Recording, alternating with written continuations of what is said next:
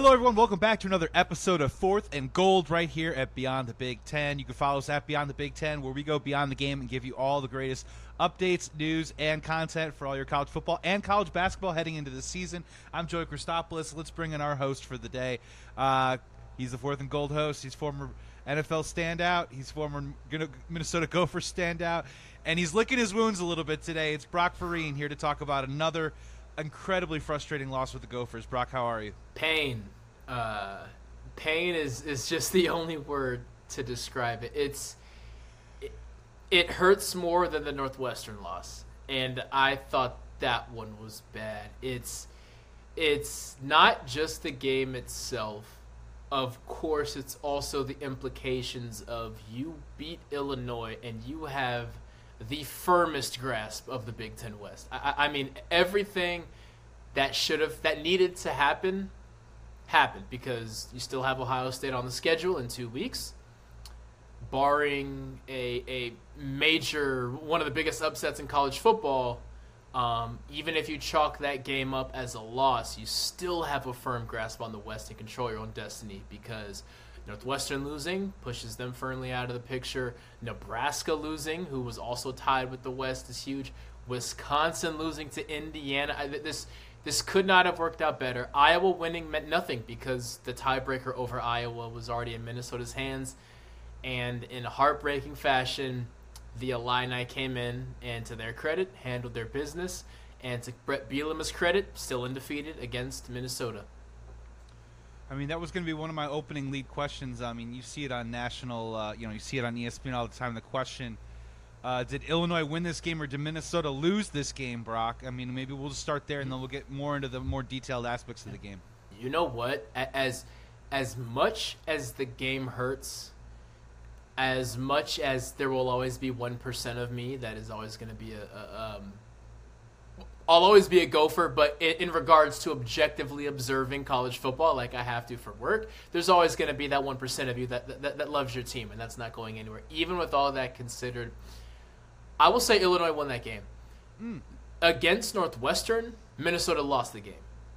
They blew it. They blew it against Illinois, but they made plays down the stretch, them being the Illini. And I, I feel that while this is why.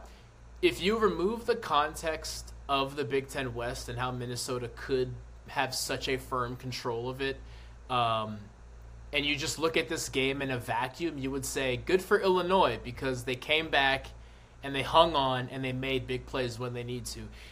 It's because Minnesota fumbled the opportunity to have firm control of the West that I feel influences how we see the game itself. Does that make sense? Yeah, no, absolutely. And and look, uh, we are going to do a little bit of a reverse engineer. So I do want to get to some of the bright spots in the game too, and, and highlight a couple of individual players that we haven't talked a lot about here on Fourth and Gold. But you know, I, I did really want to get your perspective because there's two schools of thought on this, and what better to ask than a former um, NFL defensive back?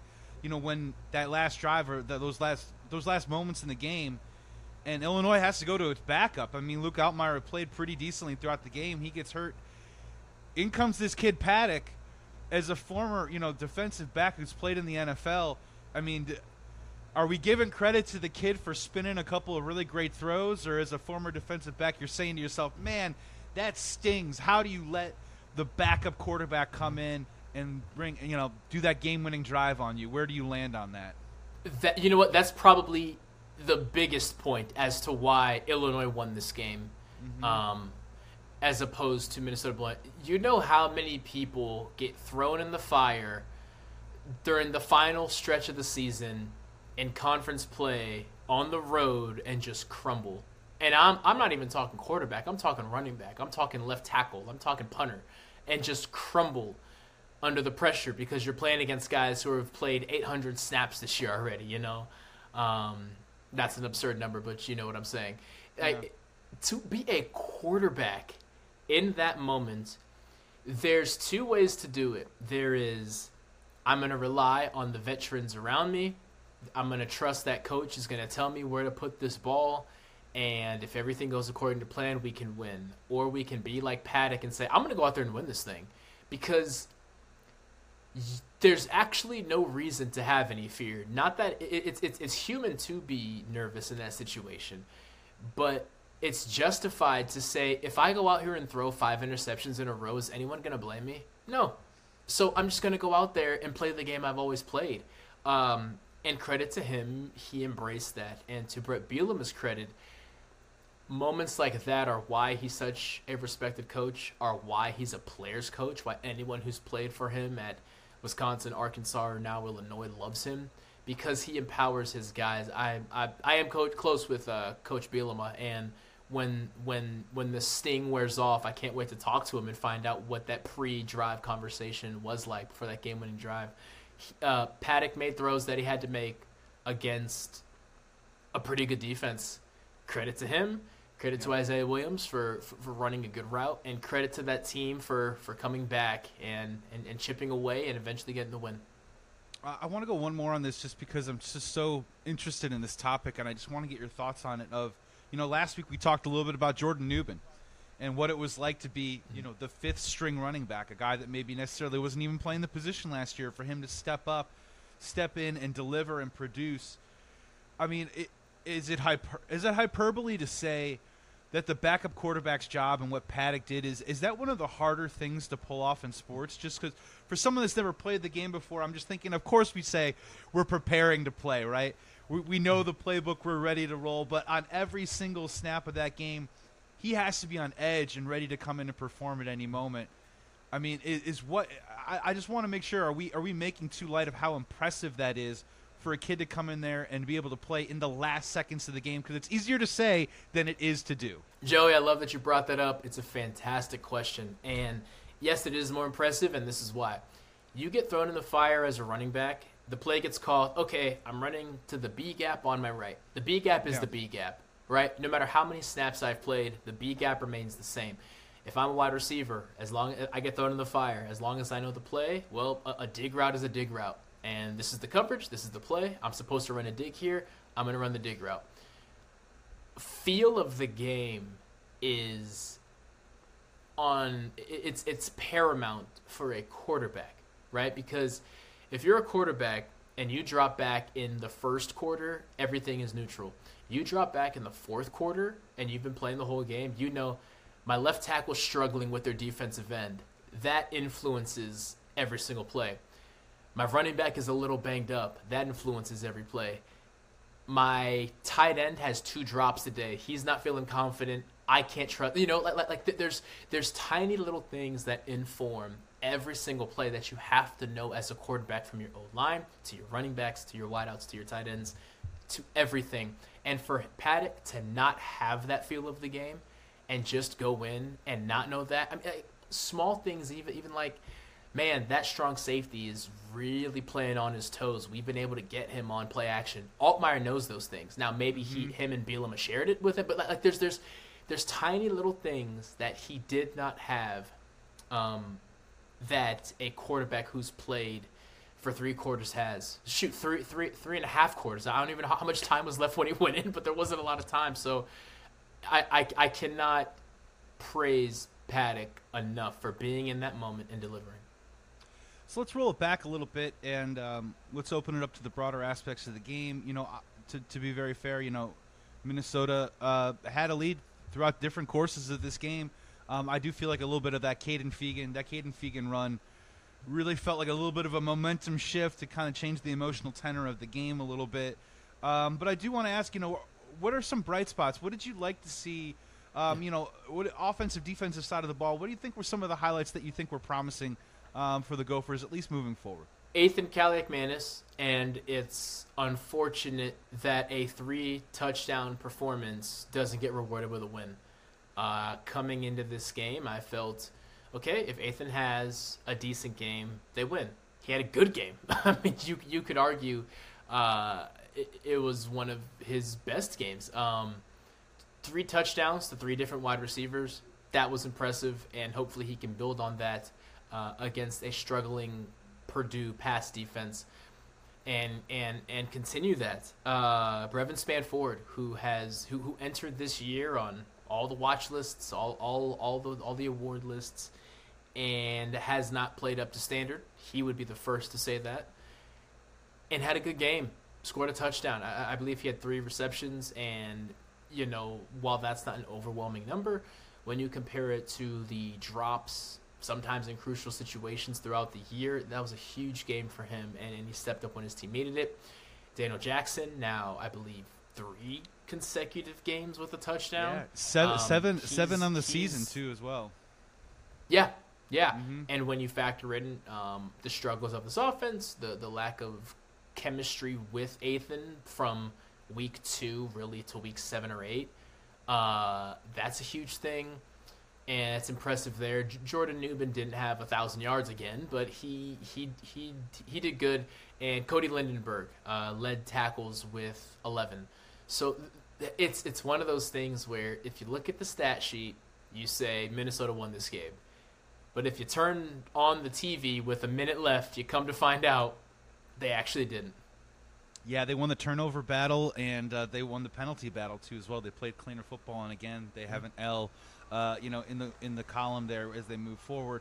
Uh, I also wanted to shine a light a little bit. I want you to tell Gophers fans a little bit more because this because we haven't talked a lot about him um, this season. Over the last two weeks, the dude has shown up. Uh, can you talk to us a little bit about Jah Joyner? Uh, two forced fumbles the last two weeks. He's got, I believe, now I think it's either two and a half or three sacks total now over the last two games. Let's just talk about a guy who's obviously on a little bit of a heater right now. And um, you know, what do you like about him as a player? What are the traits that get you excited? Yeah, great point because the, the, the Minnesota pass rush coming into this year was the biggest question mark because it hasn't been there. Minnesota's been fine in the DB room, they've been fine in the linebacker room. Plenty of guys going to the NFL from both of those rooms. Um, leading into the 2023 season, right? So 2022 and previous, there just wasn't much there. There was a, different D line coach every single year. There was so many transfers in and out, and really, Jah is is physically, if we're talking physical gifts, was is by far the most uh, impressive guy in that room, and even last year, uh, ranked top three in the in the Big Ten in regards of successful pressures um, against quarterbacks. Meaning, if if if pressure is brought, and it's it's a gray area stat, right? When is a quarterback under pressure? When is he under duress? When is a guy in his face? But the the, the fact is, his name was amongst the guys from Michigan and Ohio State in regards to when he is on the field. Um, he is affecting the quarterback, so th- there were high expectations um, not much from the D line early in the year, but to Jah's credit, he, he has established himself as a guy that offensive lines for, for, for the final weeks uh, of the season have to know where he is. And that affects everything with with attention on him as a defensive end. That's less attention that can be put on linebackers. That's something that's in the quarterback's head. Now that's less attention that quarterback can put on the DBs. So it, it's it's huge to have a consistent pass rusher and also a guy who, who does this thing um, in in in the run game. But as a pass rusher, it just affects everything. It's one more thing that the offense has to factor in. Hopefully, we can see it uh, for the final three three games of this regular season. Yeah, and when you mention consistent too, I mean that's the biggest boon to the Gophers' defensive line. And when you play it an Illinois offensive line, that trust me, a lot of Illinois fans have been complaining about that, that offensive line all season long. You need someone to Yeah. take advantage of that matchup and set up and, and step up, and hopefully that's going to be something that he can carry over to Purdue. Uh, you know, let's get to some of the bigger topics here. Uh, I got one more painful one for you. Um, just to tie a bow up on this, you know, Minnesota is five and four now, as you mentioned at the top of the pod. I mean, a prime weekend to take advantage in the Big Ten West standings, and it just slipped right through their fingers. As you mentioned, Nebraska lost, Wisconsin lost, a lot of five and fours out there. Minnesota also sitting there at five and four. So, I mean, give it to us straight, Brock. Um, has the light dimmed? Um, what uh, did, did, are, have the hopes have the hopes gone out the window just a little bit, probably for Minnesota to really compete in this Big Ten West now with Iowa with seven wins? They need a lot of help, and what you have to bank on now is Wisconsin lost to Indiana. No shade on, on Indiana, but Wisconsin was down their starting quarterback, their starting running back, and their starting wide receiver. Three guys who are expected to be back before Wisconsin plays Nebraska. So now you have a situation where not only are you hoping that Iowa has a collapse. It's also if Iowa even has a collapse, are you next in line to take advantage of that? Right? It's it's Wisconsin played the worst game that they've played, and um, while while Iowa beat them, if if Iowa falls apart down the stretch, Wisconsin getting all their guys back likely puts them as the favorite for the number two spot. Yeah. In the West, Minnesota did themselves no favors. When you lose to Northwestern and you still have Ohio State on the schedule, it's okay. We're not out of this yet because even if if you know miracles happen, but if we lose to Ohio State, we have a little bit of leeway. Now you drop to, you need so much help that I I I don't know um, what that speech is going to be like for PJ Fleck um, on well on Tuesday morning, Wednesday morning, whenever they hit the uh, practice field next. Uh, but it's always tough to motivate a room full of guys who statistically might still be in it, but practically no. Um, I, the odds aren't fantastic. Yeah, when you get trapped in a numbers game, uh, can be really frustrating, especially from a fan's perspective, and especially when you look at this past weekend. It really kind of fell the Gophers' way, and they just couldn't capitalize, and now they're kind of sitting where they're sitting. So, uh, rolling forward right now, they're taking on a two and seven Purdue team this weekend. Um, you would like to think that Minnesota's going to come out with a win, but for you personally, like you know, maybe beyond the keys to what it's going to take to beat Purdue, I'm sure we can come up with a couple of those. But what is one factor? Pick a side of the ball right now that you really want to see uh, step up and perform this weekend, make a statement a little bit, and show that this Gophers team has a lot to fight for in the final three games?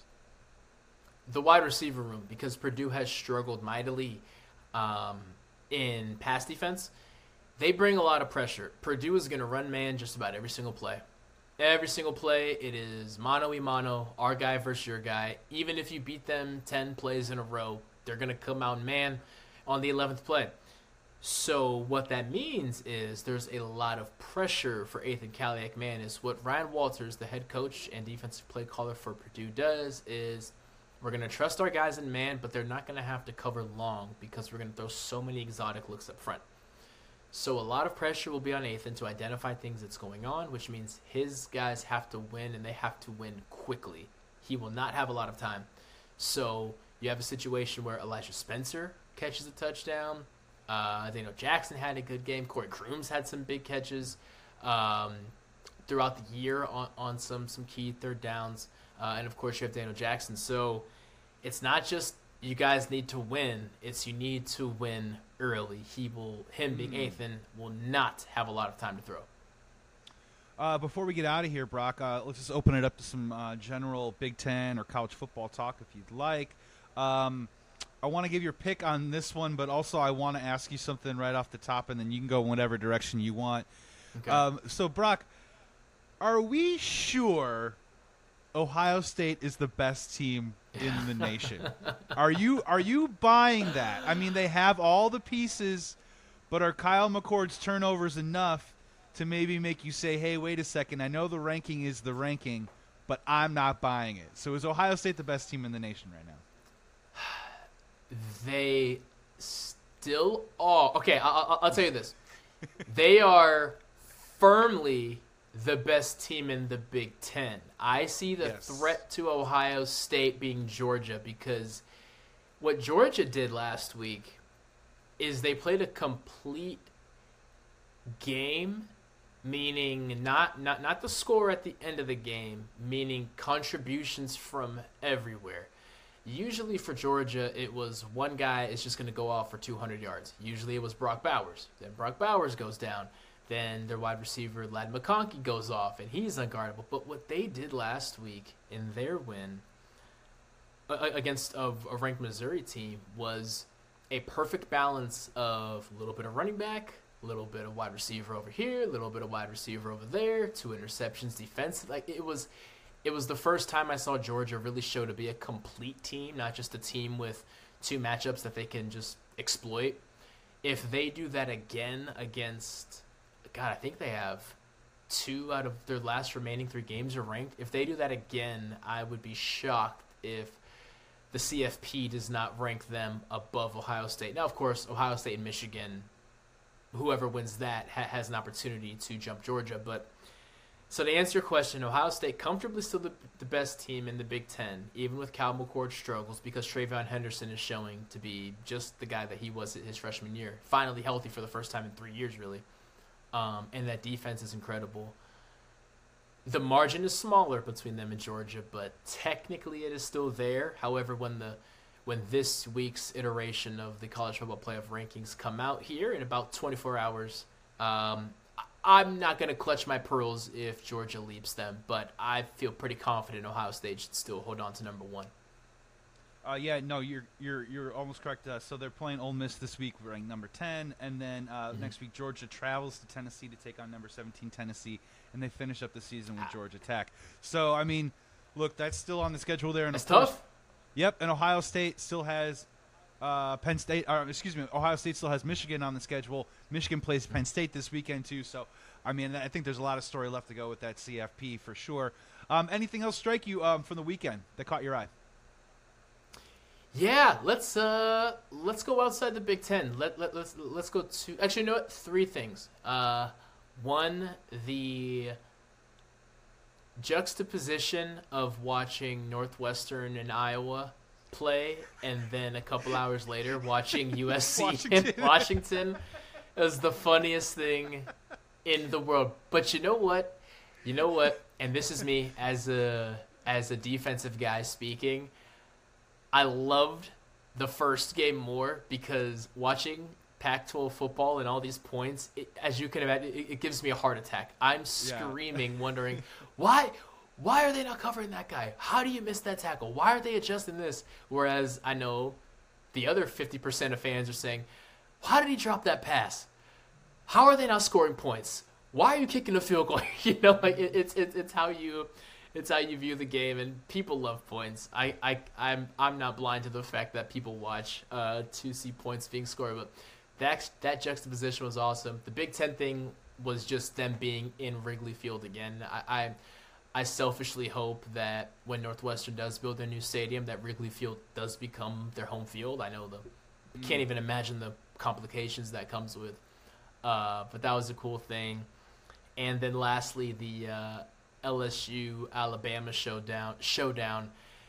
Uh, Alabama is a serious threat to Georgia in the SEC championship. I'm putting Alabama there because they have really nothing left on their schedule. They play Kentucky this week, then they play Chattanooga in that you know SEC bye week as they call it, the the uh, week before everyone's rivalry game, and then they have Auburn who stinks. So Alabama's going to the SEC championship.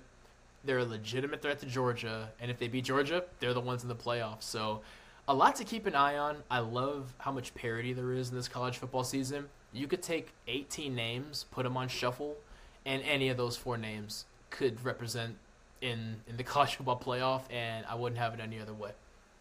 Yeah, that's such a great point. The other one that I'll throw in the bin just really quick was I think a lot of people want to name like Texas as a possible CFP backdoor dark horse mm-hmm. possible, and they almost lost this weekend, yeah. right? Kansas State gave them all that they could possibly handle. And then just real quick with the Iowa Northwestern game, um, I'm 100% on board with you. Um, I, I don't know who to blame on this one, but did you notice on that uh, the fourth or the first and goal on the one yard line what they did to the field after two or three attempts of tush push or whatever? They literally were digging digging a hole. like the fans couldn't see them because at some point they were playing two feet underground. I mean, that's when you know it's defensive football, right? When they're literally digging up the ground there. It was it was that was incredible. By any means necessary. I love it. uh, Brock, we got to get out of here. This was another episode of Fourth and Gold. Uh, hopefully, the Gophers get back in the win column this weekend against Purdue. Get to six wins. Look, that that will make them bell old bell eligible. Eligible, excuse me. Uh, so a lot to look forward to, and we're going to be here to cover it all. Uh, Brock Vereen, thank you so much for joining the show, man. Good to see you. Have a great week, and we'll see you next week. Thank you, sir. Always happy to sit with you. Checking out Fourth and Gold here. Thank you so much for tuning in. Follow us at Beyond the Big Ten. We are Beyond the Big Ten, giving you all the fantastic content that you need all season long, and going beyond the game too as well with college football and now college basketball just right around the corner. Uh, make sure you come back and check us out again. Thank you. Be well, be safe. Please be good to each other, and we will see you soon.